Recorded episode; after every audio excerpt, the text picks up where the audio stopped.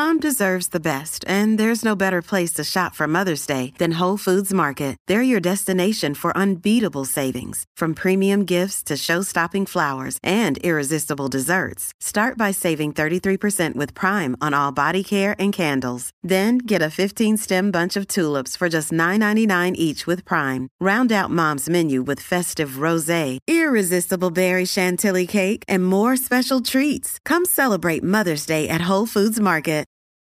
Families have a lot going on. Let Olly help manage the mental load with new cognitive health supplements for everyone 4 and up, like delicious Olly Focus Pops or Olly Mellow Pops for kids. And for parents, try 3 new Brainy Chews to help you focus, chill out, or get energized. Find these cognitive health buddies for the whole fam at olly.com. That's OLLY.com. These statements have not been evaluated by the Food and Drug Administration. This product is not intended to diagnose, treat, cure, or prevent any disease. In this episode, I want to talk about the bad side to ambition. Sit back and enjoy the show, because you are now listening to Tiny Leaps, Big Changes. Big Changes. Big Changes.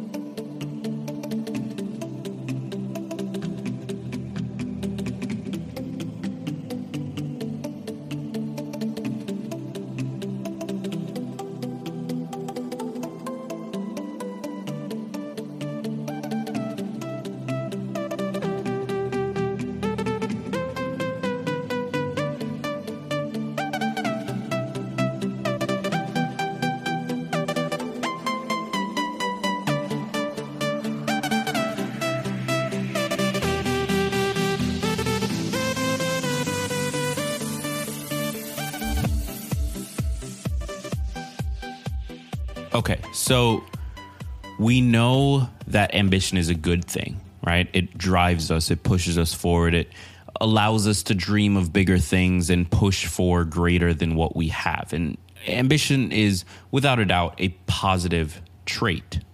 However, I've always been an ambitious person, and I remember thinking when I was younger that there's a negative side to ambition.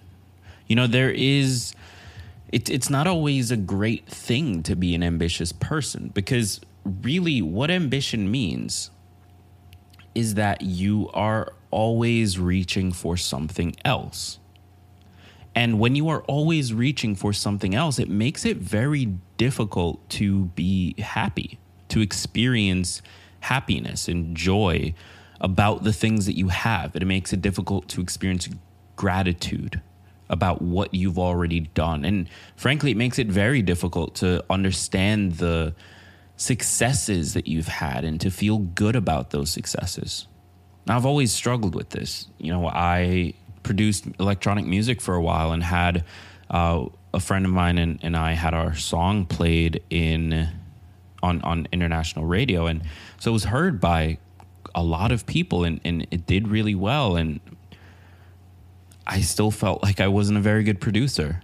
And I think I felt all of these things because by the time I achieved something, the goal had already moved. And that's really the negative side to ambition.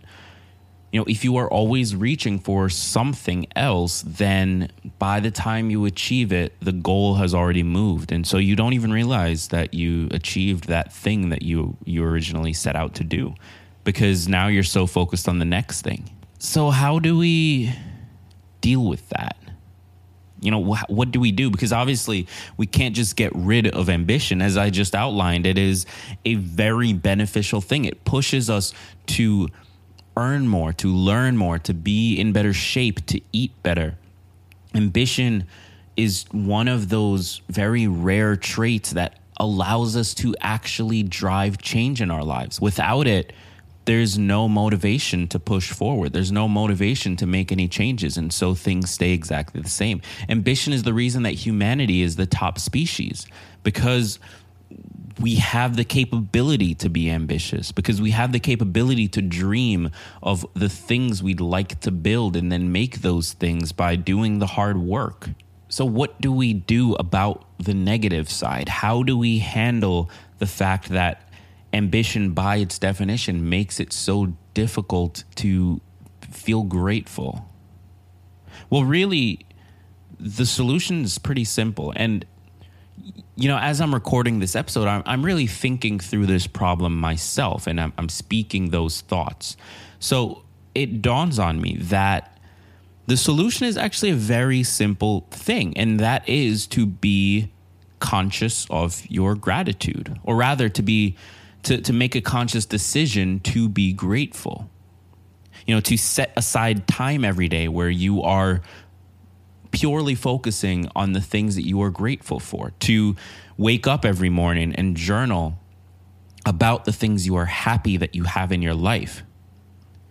It seems to me that if we are naturally ambitious people, which I think everyone who listens to this podcast probably is, if we are naturally ambitious people, then our default state is to always be reaching for something else. And if that's the case, if that is our default, then the only way that we can deal with that is to forcefully push ourselves out of that default. And what I mean by that is this conscious decision aspect. So if, for example, for most people, their default state is not to go to the gym each day.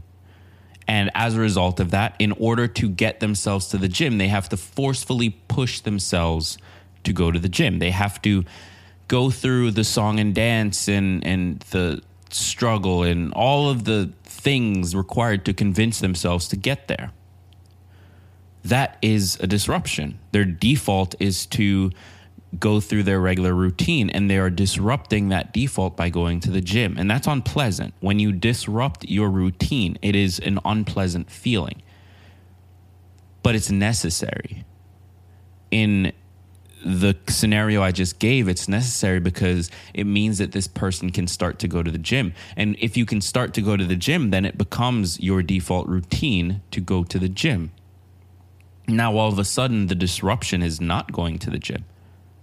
So it's important that we force ourselves to break out of these routines. And in the same way, back to the ambition problem, in the same way, if our default state is to be ambitious, to constantly climb, to constantly look at the next thing, to move the goalposts as soon as we get there, if that is our default state as naturally ambitious people, then it means that we need to forcefully disrupt that default state. We need to specifically mark out time on our calendar, set an alarm to focus on being grateful, to highlight the things that we feel gratitude for, to reach out to the people that we love and let them know that we love them.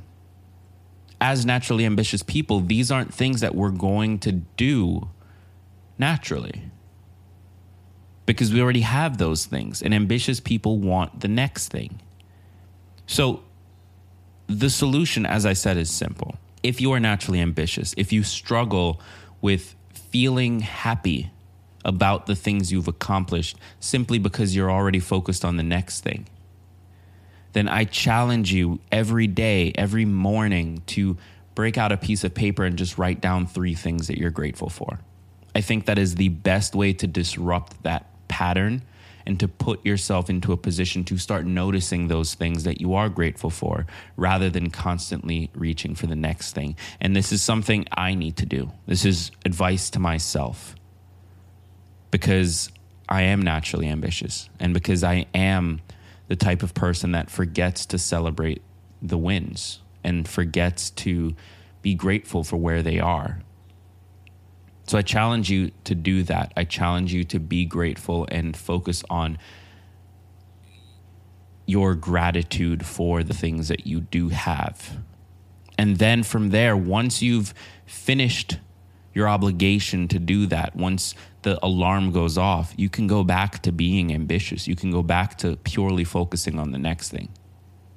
So with that said, I would like to invite you to join our Facebook community. You can do so by going to Facebook and searching Tiny Leaps, or by going to www.greggclunis.com and clicking community. And what you're going to get when you join the community is simple.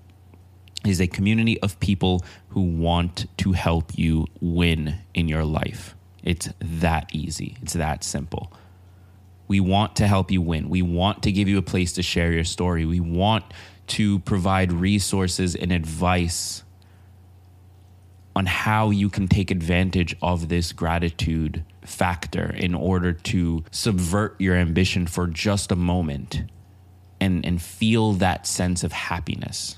So join us, join the community, head over to Facebook and search Tiny Leaps or go to greggclunis.com and click community. And until the next episode, I've been Gregg Clunis. And remember, all big changes come from the tiny leaps you take every day.